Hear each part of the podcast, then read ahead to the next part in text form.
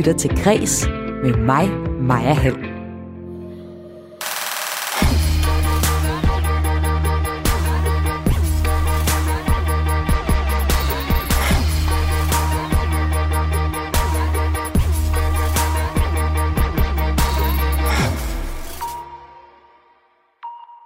Stumfilms, hajer og soft hej porno.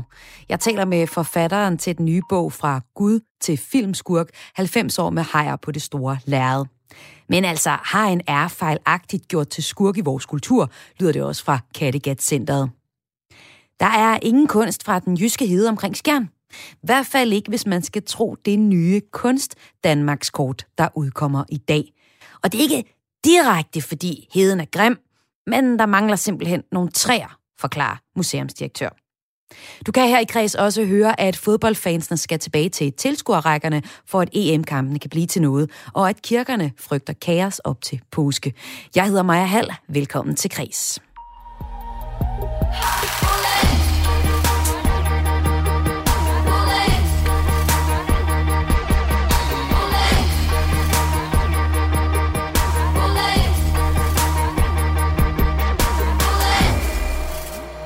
Og jeg starter programmet med et kig på den her nye bog om øh, hajer på film.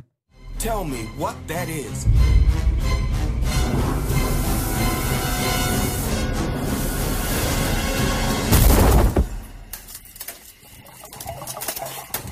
Go, go!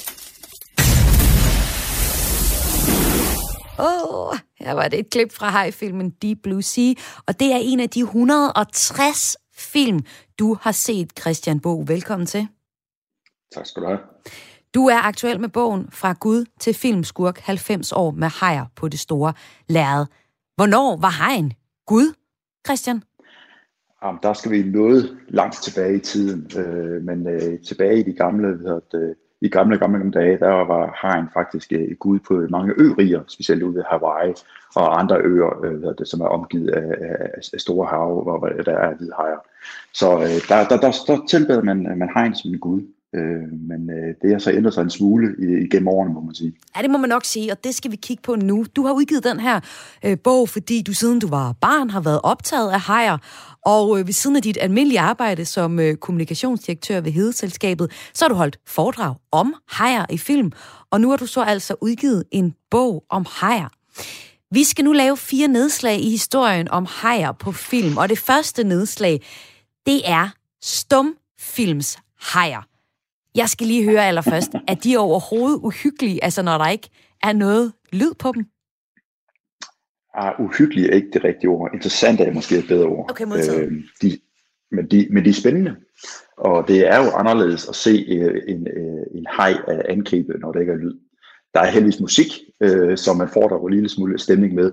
Øh, og så skal det lige tilføjes, at øh, når vi snakker stumfilmshajer, øh, så har hajen øh, ikke med ret lang tid på lærret. Øh, vi er tilbage i 1930'erne, og der var de knap så dygtige til at, at, at lave mekaniske hajer, som man så senere. Så de er ikke slagt til med, men der er rigelig spænding øh, på skærmen. Okay, så hejerne de er med helt fra begyndelsen af filmhistorien.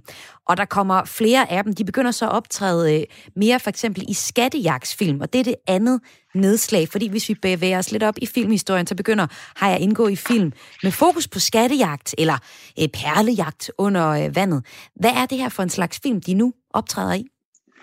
Ja, de, de, de tager skiftet øh, op mod det, jeg kalder eventyr eller skattejagt, øh, hvor de inkorporerer de her sådan, øh, store, flotte film, øh, hvor de, man dykker ned under havets øh, overflade for at finde en eller anden guldskat, typisk, øh, eller i nogle flotte perler i nogle muslinger øh, eller østers. Og så er det, der sker det her, der er jo selvfølgelig typisk en hej, som så angriber folk, og så skal de så undgå for at få fat i skatten. Øh, og det kommer der en lang række film med, i, både i 50'erne, 60'erne og en lille smule op i 70'erne. Så her begynder hejerne allerede at være ikke så søde og støde ind i. Men så kommer, og det er vores tredje nedslag her, dødenskab og de grusomme hajer. Fordi spoler vi tiden frem til midten af 70'erne, hvor Jaws, eller på dansk dødenskab, øh, dukker op i biograferne, og en film, jeg kun har kunne se meget kort af, øh, jeg kan simpelthen ikke klare hajer, jamen det bliver så et vendepunkt i hajfilm, fordi Dødenskab, som er baseret på en roman af Peter Benchley, den handler om Benchley, en, lille, ja. Ja, en lille by, hvor øh, der bliver terroriseret af hajer, men hvor byens borgmester ikke vil lukke strandene, fordi han ikke tror på, at der er en haj. Det er der så, og vores held, sheriffen, han forsøger at beskytte den lille by, og, og sammen med en øh, søulk, så tager han ud og jagter hajen. Hvorfor er det, at den her film bliver et vendepunkt for øh, hajfilmen i det hele taget? Jamen, det var sjovt nok ikke kun et vendepunkt for hajfilm, det var faktisk et vendepunkt for film generelt. Øh, Steven Spielberg, som de fleste nok kender, øh, da han instruerede den her film tilbage i 75, der, jeg blev det lagt om sommeren. Det var øh, typisk det, at man lagde filmen og tænker, at den blev aldrig rigtigt til noget. Sommeren, der ikke givet biografen, så vi smider den lige der, så kan vi da score en lille smule penge på den. Mm. Øh, det, der så skete med, med, med Spielberg, det var, at han lavede jo en film, som i den grad optog folket, øh, og lige pludselig vendte hele billedet, den øh, indtjente over en halv milliard dollars tilbage i 1975. Hello. Det var aldrig set før. Ej. Den slog alle rekorder. Øh, og øh, det gjorde så, at den ændrede hele øh, på, øh, hvad det var at være en blockbuster. Den skabte begrebet sommerblockbusteren. Og nu er det jo sådan at i dag, øh, selv det er i dag, at du skal have en film ud, og skal, hvor den virkelig skal, skal sælge, jamen, så sender man nu om sommeren. Ja. Så det var faktisk uh, Jaws, der gjorde det. Wow, så på den måde så har hejerne også gjort noget rigtig godt for øh, filmbranchen. De har i hvert fald fået os til også at gå i, i biografen om sommeren. Det må man sige, at den, ja. har, ej, den har gjort meget godt for filmbranchen. Den har fået skudt mange film ud, må man sige. Ja, og så er der det fjerde og sidste nedslag. Det er så øh, lidt skæv en af slagsen, kan man sige. Det er high soft porno, har jeg valgt at kalde det. Øh, det, det sidste nedslag her handler om det kapitel i din bog, som du har kaldt censureret. Og ja, det... øh, er der egentlig ikke bare tale om high porno her, eller hvad? Jo, det kan du jo sige. Det, det er jo en high-film, som så hvad hedder det, tager skridtet lidt videre, for de fleste high-film af, af nyere dato, der er der jo masser af kvinder i, øh, i bikinier. Øh, den tager så lige skridtet videre, hvor de så også smider bikinien. Øh, og jeg kan da nævne en enkelt, øh, og det er som sagt det er et censureret kapitel, så man skal nok ikke lade helt små børn øh, bladre i, i bogen om til de bagerste sider, men der er der vel en, en, en bog, eller en film, som handler om en mand, som øh, hvis ædre dele forvandler sig til en hej øh, og adskiller sig fra hans krop og jagter unge kvinder. Og det er så det, øh, filmen handler om. Og det tager så lidt over tre timer. Øh. det er et fantastisk plot, var. Den hedder Dick Shark, er det ikke rigtigt? Det, det er korrekt, ja. Hold op. Det beskriver meget godt, hvad der sker i filmen, ja. Altså Christian Borg, du er forfatter til den her bog fra Gud til filmskurk, 90 år med hajer på det store lærred, og øh, de spænder øh, ret vidt. Du har set 160 film for at beskrive, øh, for at skrive den her øh, bog. Ja. Det må virkelig have været hårdt at se så mange hajfilm, var det første, jeg tænkte. Jeg kan jo knap nok se en enkelt. Men hvad har du egentlig fået ud af at se så mange hajfilm, og jo selvfølgelig kategorisere dem og skrive den her bog, men hvad har du egentlig selv personligt lært af det? At ikke gå i vandet. Øh. Sådan har jeg det i forvejen. uh, nej, jeg har, jeg har jo lært, at uh, der er jeg har lært en del af, også om, om filmbranchen, kan man sige. Jeg har også snakket med en lang række af instruktørerne, som også er med i, i bogen. Uh, og der er jo den her måde med at lave film med hjerteblod. Uh, det er der virkelig nogle af de her low-budget high-film, som har gjort. Men jeg har så også lært, at man kan også nemt lave film som, hvor der overhovedet ikke er noget som helst hjerteblod i, hvor det er bare om at få skudt en film af på halvanden time og score øh, en, en, en, nogle, nogle billige point og nogle hurtige penge. Tænker du så, på så en øh, film som øh, Sharknado? En øh, filmserie, jeg tror vi nu har øh, nummer 6, 6 af os. Ja, ja, det er korrekt, ja. Ja, den er ikke helt i den genre med hurtige penge. Det var den første. Mm. Det, var en skør idé, øh, og det, der er der en lang øh, baggrundshistorie til, som man også kan, kan dykke lidt ned i i bogen. Øh, men øh, det var en, en sjov idé at sige, jamen, hvorfor ikke prøve det?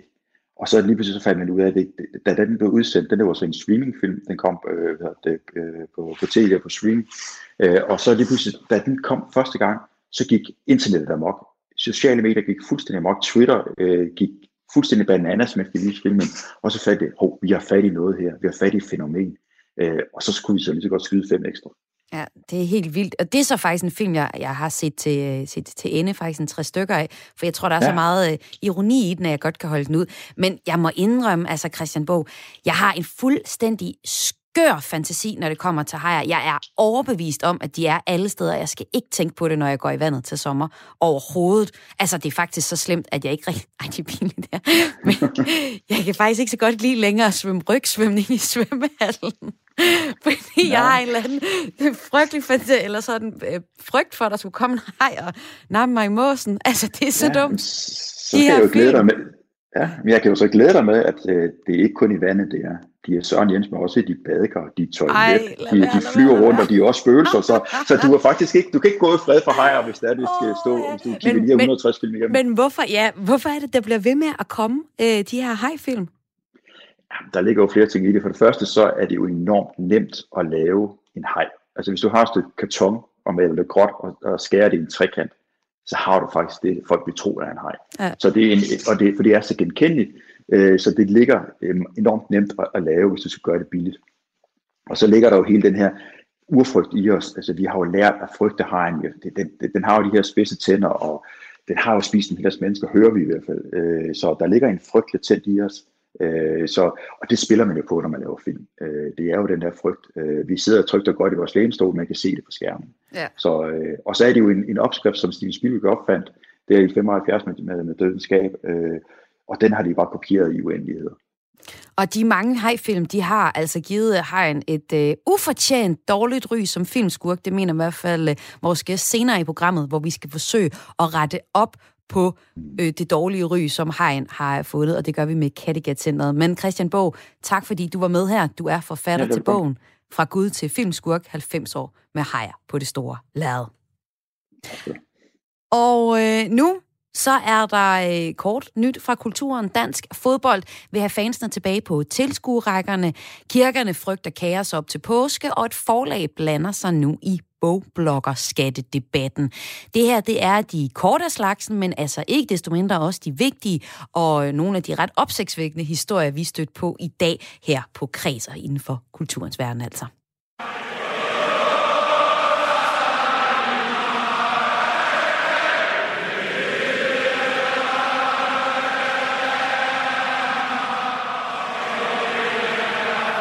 Sikke vi kan synge os danskere, var? Der bliver brølt igennem, eller der blev brølt igennem, dengang vi kunne gå til fodbold.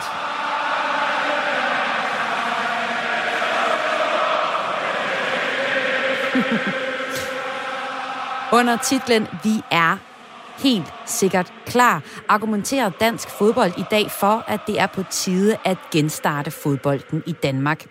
De danske fodboldfans skal tilbage på stadion, og foreningsidrætten skal genopleves, lyder budskabet i en ny kampagne fra Divisionsforeningen, Kvindedivisionsforeningen og DBU, som samlet set repræsenterer mere end 300.000 fodboldspillere og 125.000 frivillige. Og så er der alle os, der går til fodboldkampene.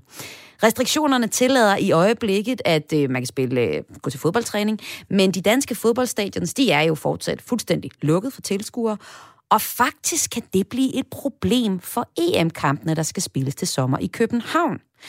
Altså, for i et interview i engelske Sky Sports, så sagde UEFA's præsident, at der skal lukkes tilskuere ind til kampene. Og antallet af tilskuere skal ligge fast allerede i starten af april. Så man må nok sige, at øh, dansk fodbold har travlt med at overbevise vores statsminister, øh, kulturminister Joy Mogensen, om, at øh, der skal lukkes op for stadierne.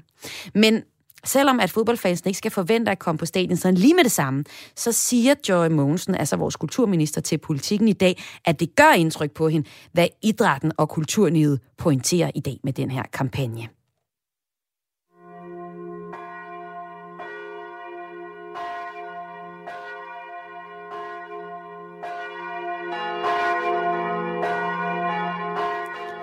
I takt med, at Danmark langsomt åbner op igen, håber de fleste brancher på, at netop de bliver en del af den næste genåbning. Men det gør kirkerne ikke. Årsagen er det kaos, som fandt sted op imod julegudstjenesterne. Måske kan I huske dem. Det var sådan, at den øh, 23. December, der skærpede kirkeministeriet restriktionerne for kirkerne, og derfor måtte langt de fleste kirker aflyse julegudstjenesterne. Og øh, derfor så siger sovnepræst i Espe på Fyn, Simon Jylov til Fyns Stiftstidende, Vi har alt for mange gange oplevet, at spillereglerne er ændret i sidste øjeblik, og derfor håber jeg, at kirkeminister Joy Mogensen holder sig i ro og ikke bruger den kommende påske til at ændre restriktionerne. Og han bliver bakket op af flere fynske præster og formanden for Præsteforeningen. Lige nu så er restriktionerne sådan, at kirkerne er undtaget forsamlingsforbuddet, men øh, ved gudstjenester gælder der så et arealkrav på 8 kvadratmeter og et afstandskrav på 2 meter. Ny beskatning af bogbloggere vil gøre enorm skade. Sådan lyder det fra Gyldendals administrerende direktør Morten Hessendal i Berlingske i dag. Og han skriver til avisen, at beskatte de ulønnede bogbloggere vil være et komplet idiotisk spark over knæet på den brede læselyst. De forventede skatteindtægter vil være ubetydelige i forhold til omkostningerne ved at trække tæppet væk under denne litteraturens folkelige forandring. Og så understreger han, at de nye skatteregler vil gøre enorm skade. Og det drejer sig om, at bogbloggerne skal betale skat af de bøger, de modtager til anmeldelse. Og vi har fulgt historien her på Kreds, hvor både bogbloggere og forfattere også udtrykker deres frustration og bekymring for, om for eksempel øh, bøger fra små forlag overhovedet bliver anmeldt, fordi det måske ikke er noget, de store medier kommer til at anmelde. Bogbloggerne er meget nødvendige, det siger også øh, forfatter Anne Mette Kirk, der netop har udgivet bogen Låst. I forhold til Låst, jamen, øh, den udkom i januar måned under en lockdown i en, pan- en for evig ongående øh, pandemi. Og der vil jeg sige, uden den kærlighed til litteraturen, der var på, øh, på internettet, især for mit vedkommende på Instagram, jamen så var min bog nærmest udkommet i, i intetheden med lukkede boghandler. Du kan høre, hvordan det står til med kulturkritikken anno 2021 med færre professionelle anmeldere og flere for eksempel bogblogger og kulturblogger i det hele taget. Og det kan du høre i en længere samtale om netop det emne med forfatter Anne Mette Kirk. Du skal bare finde kreds fra den 8 marts, og det gør du der, hvor du plejer at lytte til øh, podcast, eller i Radio 4's podcast-app. Statens Museum for Kunst udgiver i dag et Danmarkskort med kunst, hvor du kan se, hvilke malerier museet har af din hjemegn. Men der er ingen kunst fra den jyske hede sådan omkring Skjern, og det er ikke fordi den sådan direkte er grim, men der mangler måske lidt træer, påpeger en museumsdirektør, vi skal høre fra senere. Men først så til jer, der står bag det her ret fede kort. Jonas Heide Schmidt, du er leder af den digitale enhed på Statens Museum for Kunst. Og jeg bliver nødt til at lige spørge dig jo allerførst selvfølgelig, har Statens Museum for Kunst ingen billeder af den jyske hede? Ja, hej. Øhm, altså, øh, ikke mange i forhold til andre områder i Danmark. Så kortet viser blandt mange ting jo altså, hvilke områder, som de kunstnere, som vi har i samlingen, har øh, været mest ivrige for at, øh, at øh, male. Men øh, hvis man nu har altså kan komme i tanke om nogle billeder, så kan man jo faktisk nå at tippe jer om det. I, øh, på Facebook-gruppen Kunstens Danmarks Kort, der øh, kan man læse, at det er muligt for os almindelige brugere, altså mig og alle kreds lytter, at komme med inputs til kunstværker, der mangler placering. Så måske er der nogen, der sidder derude med et, et bud på nogle billeder fra den jyske hede, som man øh, så kan få med på jeres kort. Er det ikke rigtigt? Det vil være utrolig skønt. Altså, der er flere muligheder for at bruge kortet. Enten kan man gå på opdagelse. Øh, man kan også hjælpe os, hvis vi har placeret et øh, kunstværk forkert. Eller hvis man kender vores samling virkelig godt, som er jo, den er jo kæmpe stor, så kan man øh, sige, hov, I har glemt øh, det her kunstværk, som jeg kender, som jeg ved, I har. Og det hører til her på det her område, som jeg kender godt. Og hvis jeg lige klikker mig ind på kortet, det er sådan et digitalt kort, ikke? Det er, ja, det er helt velkendte øh, Danmarks kort, vi ser der. Og fordelt over det hele, der er der så en masse små prikker, og hver prik symboliserer så et kunstværk i jeres samling. Og altså et kunstværk, der er malet af et område i Danmark. Og jeg er for eksempel gået på Suldrup Skole i Nordjylland, og hvis jeg klikker mig ind her, så er der to billeder registreret, og der står for eksempel landskab med køer bag en lang række træer, og det er fra Dalgården ved Suldrup i Jylland, og det er Mogens bøgeild fra 1952. Og det er sådan et eksempel af billeder, man kan se. Man kan også se nogle af de, ja selvfølgelig de store billeder. Der er selvfølgelig øh, øh P.S. Krøyer, og der er også øh, William Kyn, der har malet Dollerup Bakker ved Viborg. Der er noget, vi kender, og så noget, vi kan blive opmærksomme øh, på. Og du øh, har skrevet om det her projekt et par gange på Twitter, og vi kan se, at der er mange, der egentlig synes, det er rigtig spændende at, øh, at følge med i, hvad der er af billeder fra deres øh, lokalområde også. Men hvor kom ideen egentlig til at lave den her digitale, digitale, digitale kunstkort? Altså, der er jo andre, der, der før også har placeret øh, sådan nogle store samlinger på et kort, og grunden til, at det er en smart idé, det er, at, at de her kæmpe store samlinger, som f.eks. SMK's med 250.000 kunstværker, øh, det kan jo være super svært at navigere i, hvis man gerne vil have en eller anden form for overblik i det. Man kan søge på alle mulige emneord, men en helt sådan intuitiv og nem måde jo egentlig at, at gå til sådan en samling på, det er jo egentlig via et Danmarkskort, fordi vi kender alle sammen sådan omridset af Danmark, og vi kender især jo øh, de områder, hvor vi har boet, eventuelt har, har vokset op. Så sådan et øh, kort er, er egentlig sådan en meget nem kan man sige, sådan intuitiv måde at, at gå til kunsten på. Det kræver ikke, at du har hverken læst kunsthistorie eller, eller har den meget store baggrundsviden. Så vi synes egentlig, at det er sjovt selv, og så tænkte vi, det er der nok også andre, der, øh, der vil synes. Så både det at, øh, at, at kunne gå på opdagelse er sjovt, men for nogen også det her med jo egentlig at kunne, at kunne hjælpe os, øh, fordi vi har ikke specielt god data på, hvad det er for nogle motiver, eller hvor de motiver, de, de hører til henne i Danmark.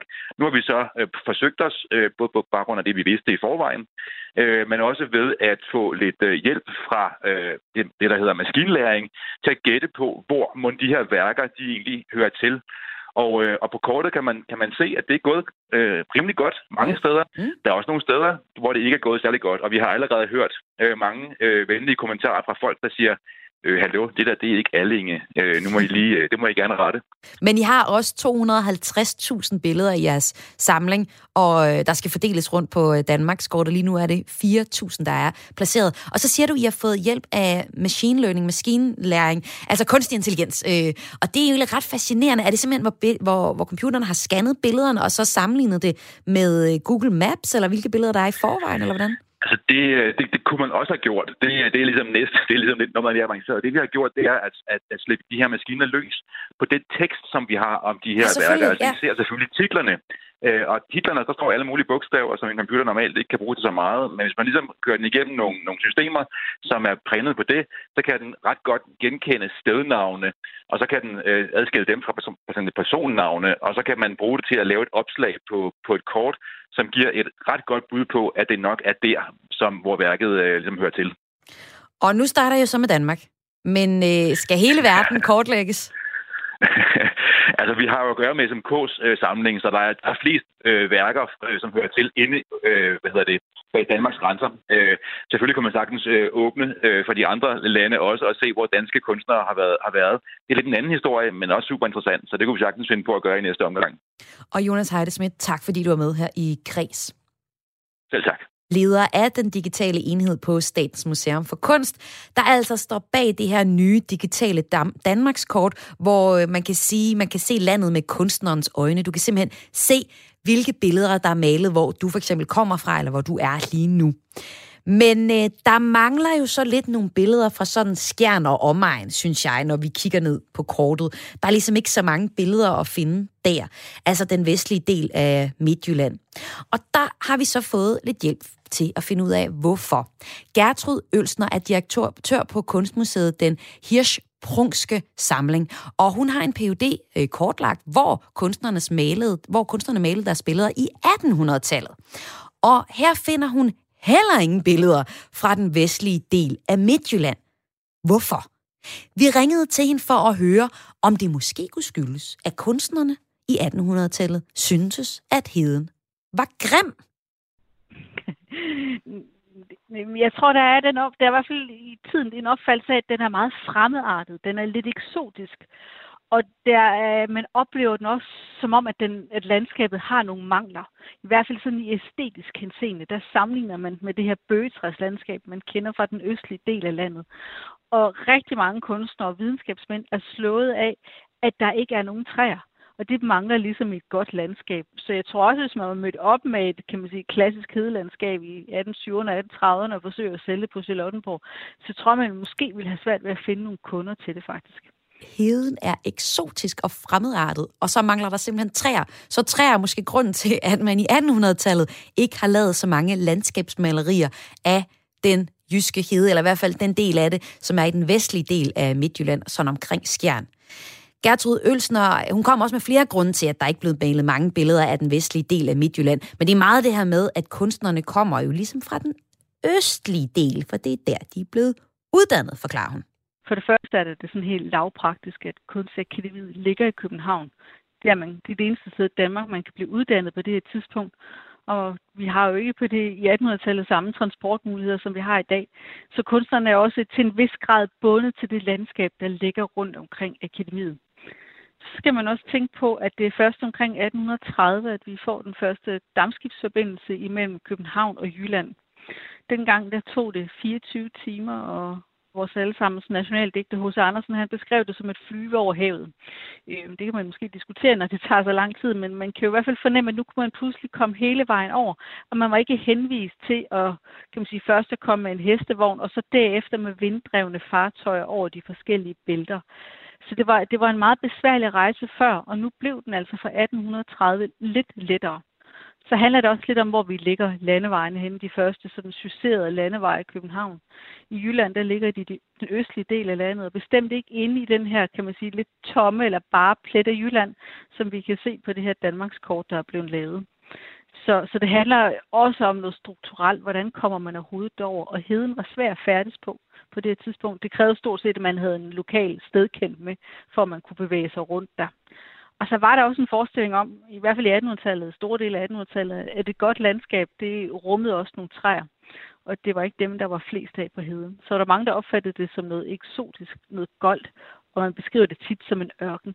Ja, så derfor er der måske ikke så mange billeder af Skjern Omegn. Eller er der? Hvis du kender til billederne på Statens Museum for Kunst, så kan du i hvert fald tippe dem om, at der findes billeder fra den øh, jyske hede omkring øh, Skjern. Og øh, det her, vi, hende vi hørte lige her, det var direktør på Kunstmuseet, den Hirs Prungske Samling, Gertrud Ølsner. Og øh, det var altså til at finde ud af, om der er en årsag til, at Statens Museum for Kunst nye digitale Danmarkskort ikke har særlig mange billeder fra Skjern og omegn.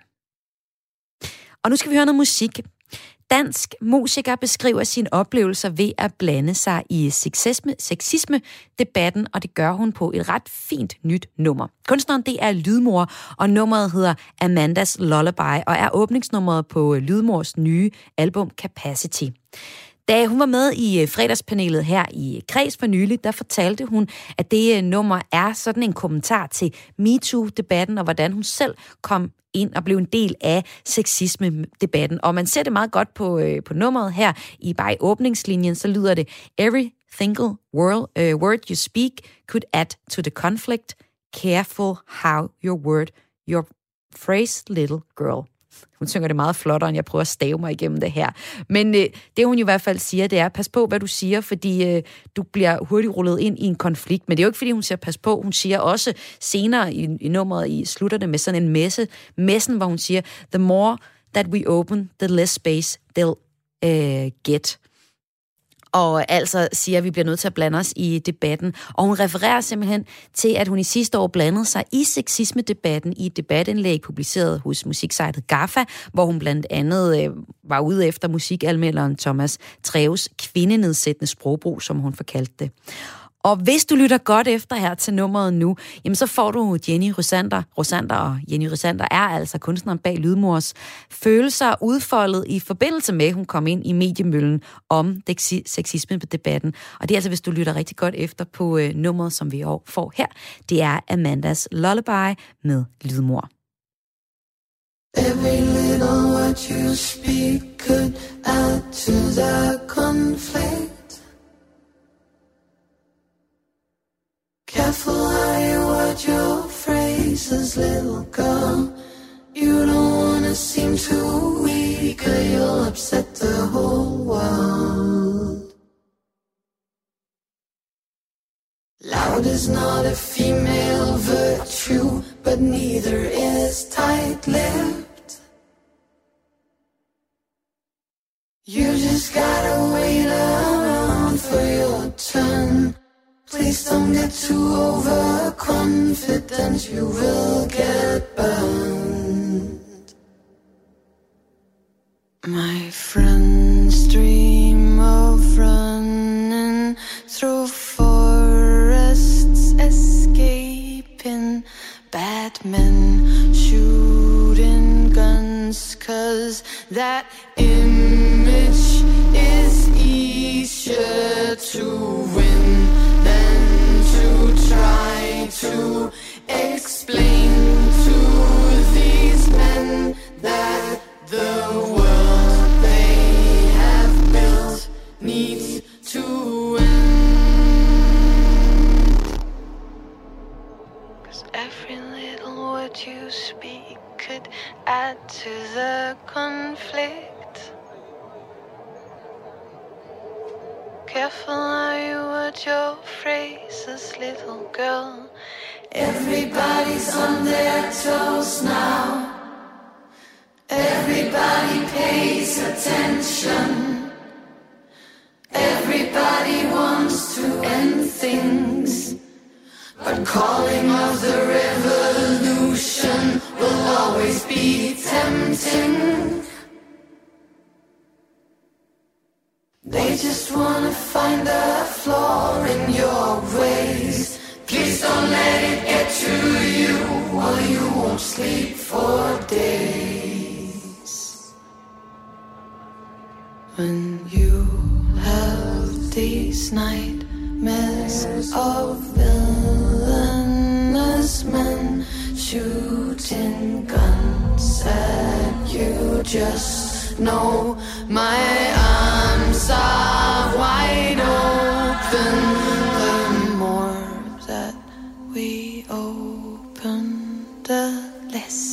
less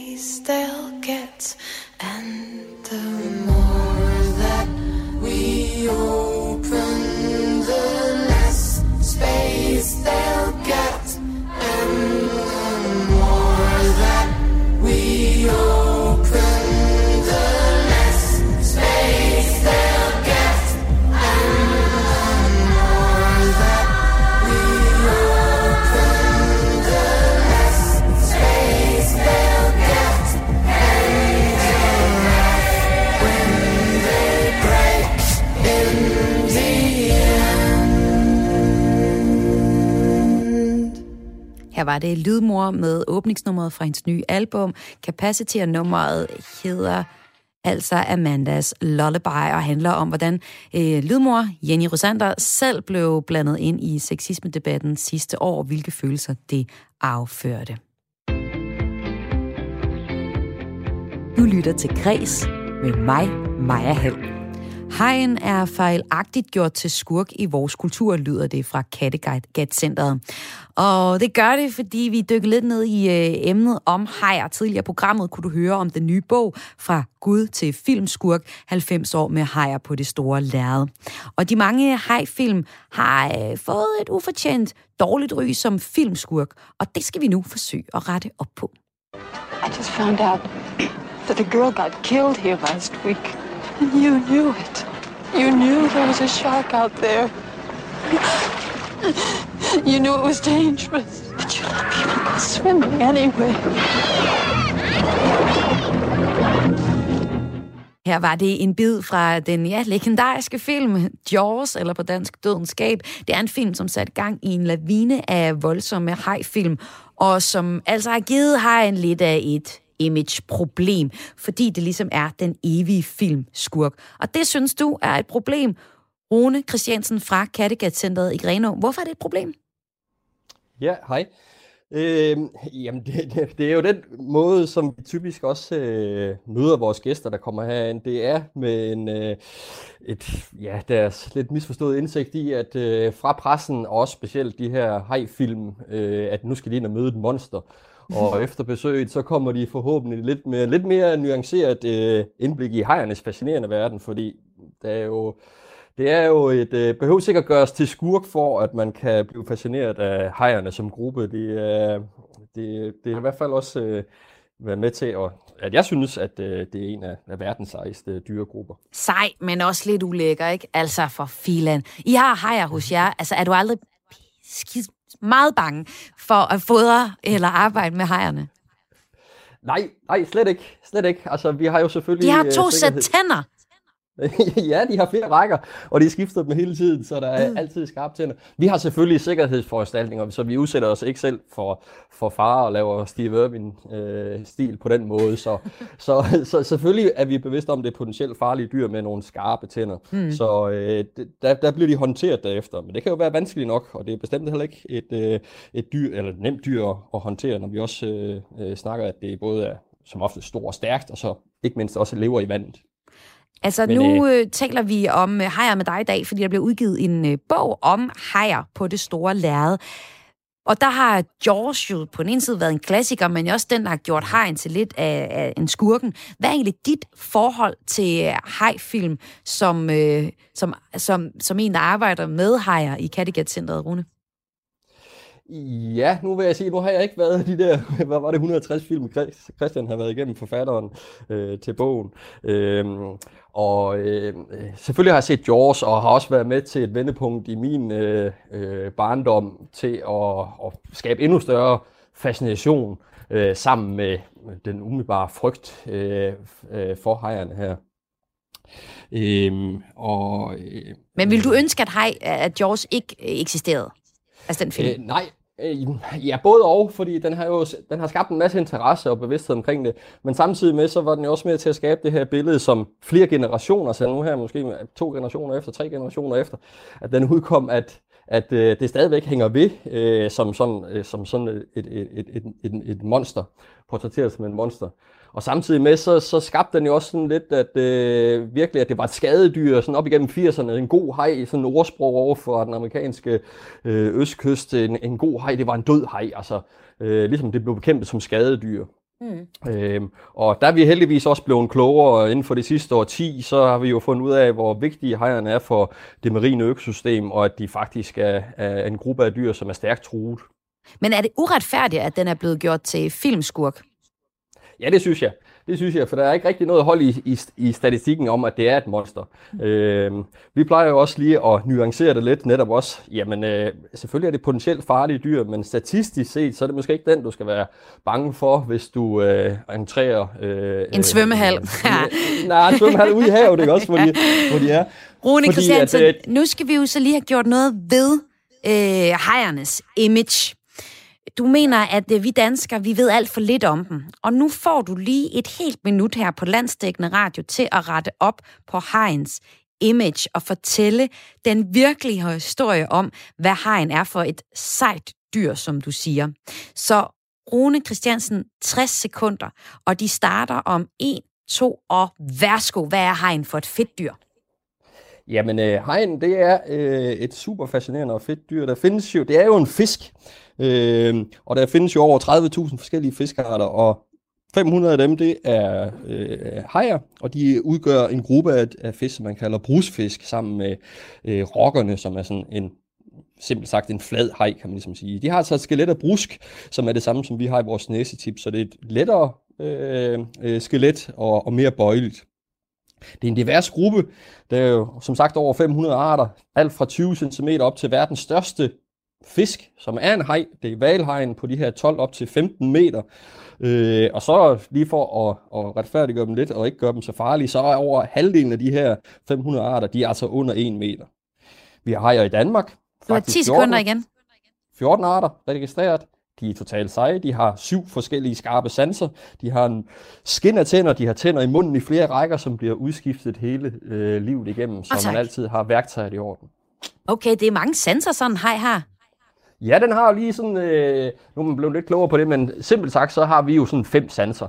Og der har de altså to ekstra. Og en af de helt seje ved hejren, de har en elektrisk receptorisk sans. Altså de kan mærke elektricitet, og alting, der er levende, er en lille smule elektrisk.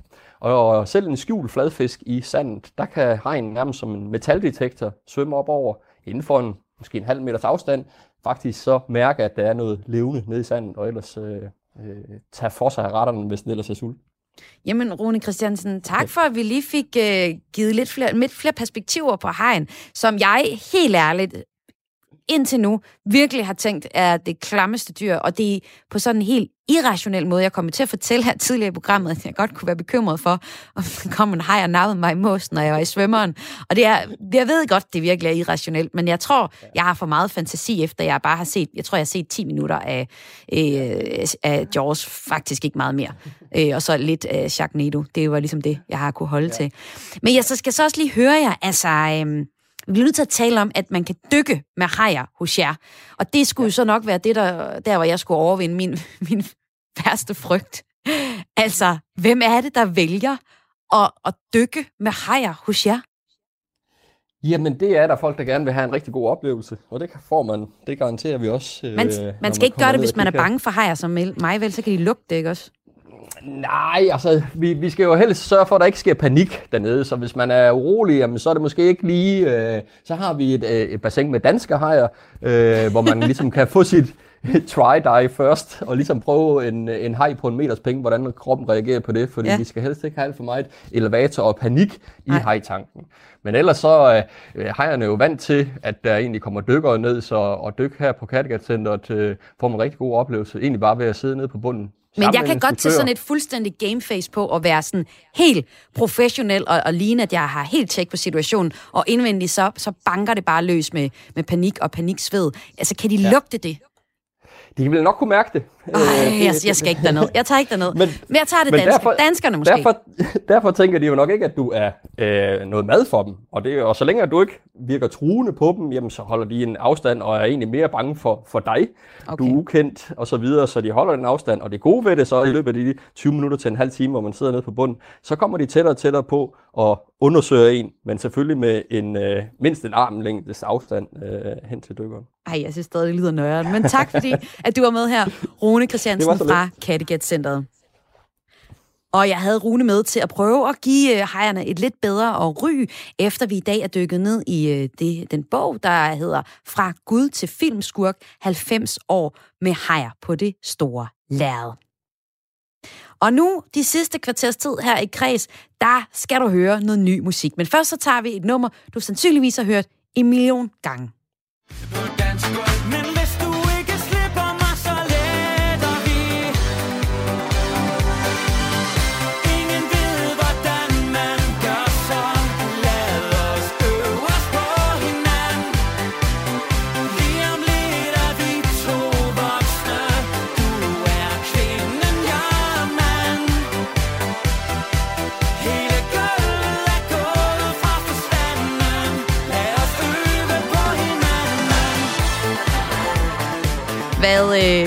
Søren Lund Korsgaard, har du fået nok af det her nummer allerede? Øh, jeg mener, jeg har, jeg har ikke hørt det sindssygt meget. Jeg har selvfølgelig opdaget, at de, de vandt Melodi Grand Prix, men, øh, men det er ikke et nummer, jeg har lyttet sindssygt meget til. Okay, fair nok. Det her det var nemlig vinderne af det danske Melodi Grand Prix Fyr og Flamme med nummeret Øve os på hinanden. Og nummeret er det mest lyttede, eller det mest spillede nummer på de danske radiostationer lige nu, ifølge de danske hitlister, der bliver opdateret her om onsdagen. Men der findes meget god musik derude, som ikke finder vej til hitlisterne, fordi de måske ikke lige er sådan klassisk skåret popmusik. Og det er ærgerligt, synes vi her på Græs. Derfor har vi besluttet os at lave om på det, og det gør vi sammen med dig, Søren Lund Korsgaard. Du øh, driver musikbloggen Musik med Blitz og er lidt af en musiknørd, der i hvert fald også hører andet end øh, de store bangers på radiostationerne. Og ja. øh, du skal præsentere os for et nyt øh, nummer, et alternativ det, til det mainstream hit, som mange går og lytter til. Vi kalder det ugens alternativ banger, altså et alternativ til det mega hit, der ellers bliver øh, spillet til døde på kanalerne. Sådan, øh, mm. hvilke nummer har du taget med i dag? Jamen, i dag der har jeg taget et nummer af en artist, der hedder Astrid Cordes med. Øh, det er et nummer, der hedder Not Gonna Die Tonight. Og det er, det er sådan en alternativ pop. Øh, det er sådan en, en kærlighedssang. Øh, Astrid, hun har tidligere været en del af en sådan en popduo, der hedder Shy Shy Shy, som nogen måske kender, hvis de har set den tv-serie, der hedder Doggy Style. Der, der, der er nemlig et nummer med, med fra dem med i den serie. Men det her, det var hendes øh, solo, soloprojekt. Et, et helt nyt soloprojekt. Og lad os øh, lige høre lidt af nummeret her, Not Gonna Die Tonight. You're the beauty.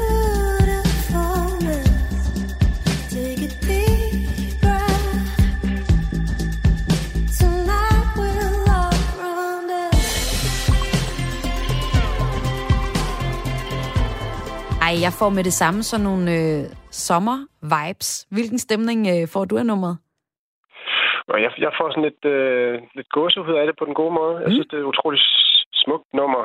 Det har, altså jeg synes, Astrid Kortes vokal er virkelig, virkelig smuk. Øh, og så synes jeg også, det har, sådan meget, det har en ret spændende komposition. Man bliver meget sådan revet med af det, men der er også meget, man kan sådan øh, dykke ned i af detaljer. Øh, der er sådan noget skæve valg af instrumentering, som ligesom, jeg synes virker ret pigerne på ørerne på en mm. måde. Og lad os prøve at dykke ned i øh, nogle af detaljerne i det her nummer. Men først lige, hvorfor har du egentlig taget lige præcis det her nummer, Not Gonna Die Tonight, af Astrid Kortes med som ugens alternativ banger i den her uge? Jamen, det, det er simpelthen på grund af, at, at jeg synes, det er en meget spændende komposition, og det, det er simpelthen, jeg synes, det er et godt popnummer, simpelthen. Mm. Og øh, det er sådan lidt, øh, det er en, en kærlighedssang. Øh, jeg synes, det er sådan ret ud, det har sådan en larger than life øh, fornemmelse, i hvert fald i sidste del af, af nummeret, som jeg synes er rigtig fed. Og der er en masse detaljer og nogle skæve elementer, som er særligt ved sangen, som øh, vi skal prøve at dykke lidt ned i nu. Altså, øh, der er de her jungleagtige trommer. Lad os lige prøve at, at tage dem først her. De er lidt lave, men det kommer mere i styrke her. Mm, det er snigende. Mm.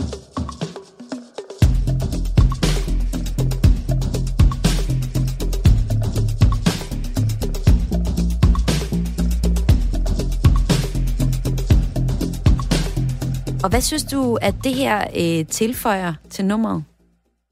Det giver det så meget eksotisk præg, jo det her med de der eksotiske jungleagtige trommer, der kommer, øh, og så den her utroligt sådan groovy og sådan pulserende basgang, der, sådan, lidt, der sådan pumper der ud af det. Og det er sådan igennem hele nummeret, at det, her, det, sådan, øh, det, er, det ligger sådan i baggrunden. Øh, og der er også sådan en tikkende trommelød, øh, som er gennemgående. Og det, det giver bare sådan en, et fedt flow i nummeret. Øh, og det er sådan lidt en... Øh, ja, det er sådan en, det er en alternativ måde at gribe et, øh, et kærlighedsnummer an på, at det sådan starter på den måde, synes jeg. Og det er helt sikkert de her jungletrummer, der får mig til at tænke på sommer. Det tror jeg da. Ja, det er rigtigt. Der, der er nok, man kommer lidt til at tænke på sådan palmetræer, eller et eller andet i den retning. Og øh, hvad er der ellers af musikalske detaljer, som man skal lytte efter på, på det her nummer, for at få det fulde potentiale ud af nummeret? Jo, der er også... Øh, det allerførste klip, du spiller, der kunne også høre, der var sådan et sådan skæv guitarfigur, mm. øh, der, sådan, der sådan looper, øh, altså går igen. Øhm, og der, hvis man hører rigtig godt efter, så samtidig med den her guitarfigur, så er der også sådan en, sådan en, øh, sådan en det lyder lidt som sådan noget, jeg forestiller mig, at sådan et, hvis man kunne høre et stjerneskud, når det falder på himlen, eller sådan, øh, ja, eller sådan en nytårsraketagtig lydeffekt, som giver sådan drømmende skær. Det er sådan noget, ja, det er svært at helt beskrive, men måske kan man høre det, hvis man lytter godt efter. Vi prøver.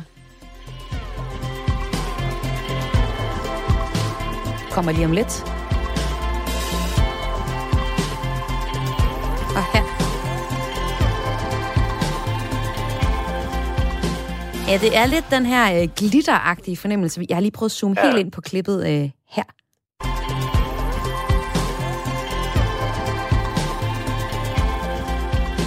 Og det er altså en musikalsk detalje, du har kaldt noget så fint som et stjerneskud. Hedder det det sådan i professionel sammenhæng? Ja, det? Nej, det tror jeg ikke. Det, det er bare det billede, jeg får på, ja. det er bare det billede, jeg får på nethinden, når jeg hører det. Ja, og hvad, kan øh, det, hvad, ja, hvad giver det et nummer?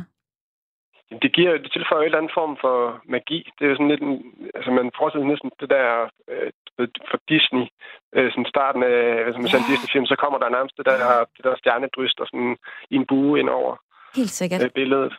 Det er lidt den effekt, jeg ser for mig. Og, øh, og så er der også øh, vokalen, som også udvikler sig ret meget i det her øh, nummer. Hvordan øh, hører du det? Jamen, den, den er, det er sådan lækker. Øh, til sidst, der bliver den sammen med, sammen med det øvrige lydbillede, så bliver den sådan, øh, den bliver mættet, den bliver, øh, den bliver sådan fuld af rumklang. Øh, og det, det tilføjer ligesom et eller andet øh, til det her sådan lidt storslået univers, som der bliver opbygget til sidst. Øh, og det forstærker ligesom også tekstens indhold, som handler om sådan dyb kærlighed og sådan, så det, den her kærlighedserklæring bliver på en måde endnu større ved hjælp af både hendes vokal og sådan, øh, den måde instrumenterne, de, de, de sådan bliver, der kommer mange lag på af instrumenter, som bliver, sådan, det bliver mættet og atmosfærisk på en eller anden måde.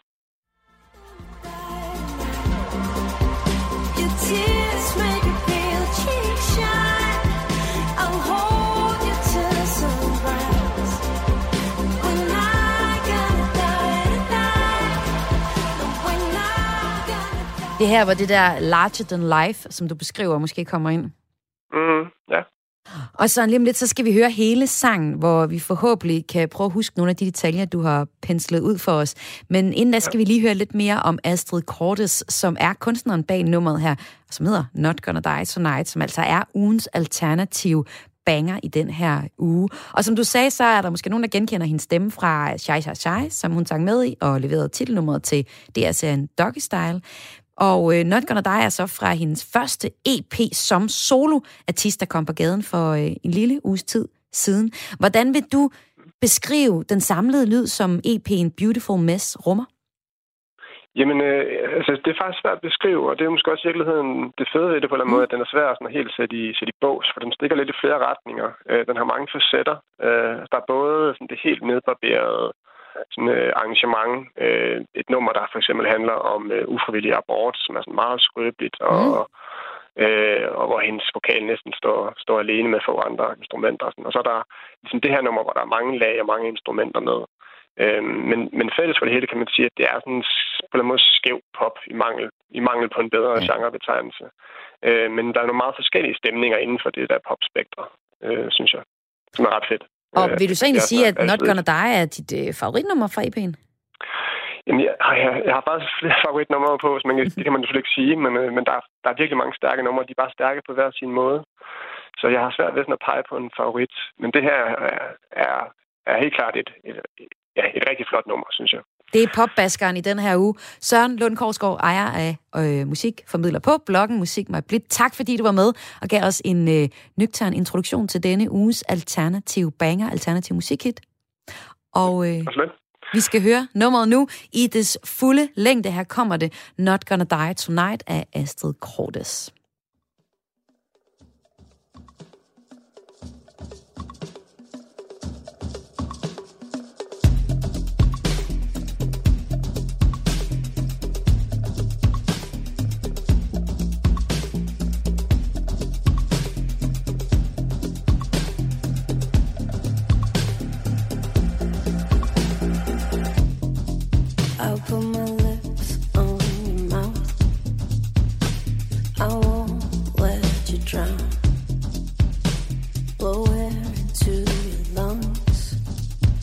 Just like a drum. You're the beauty.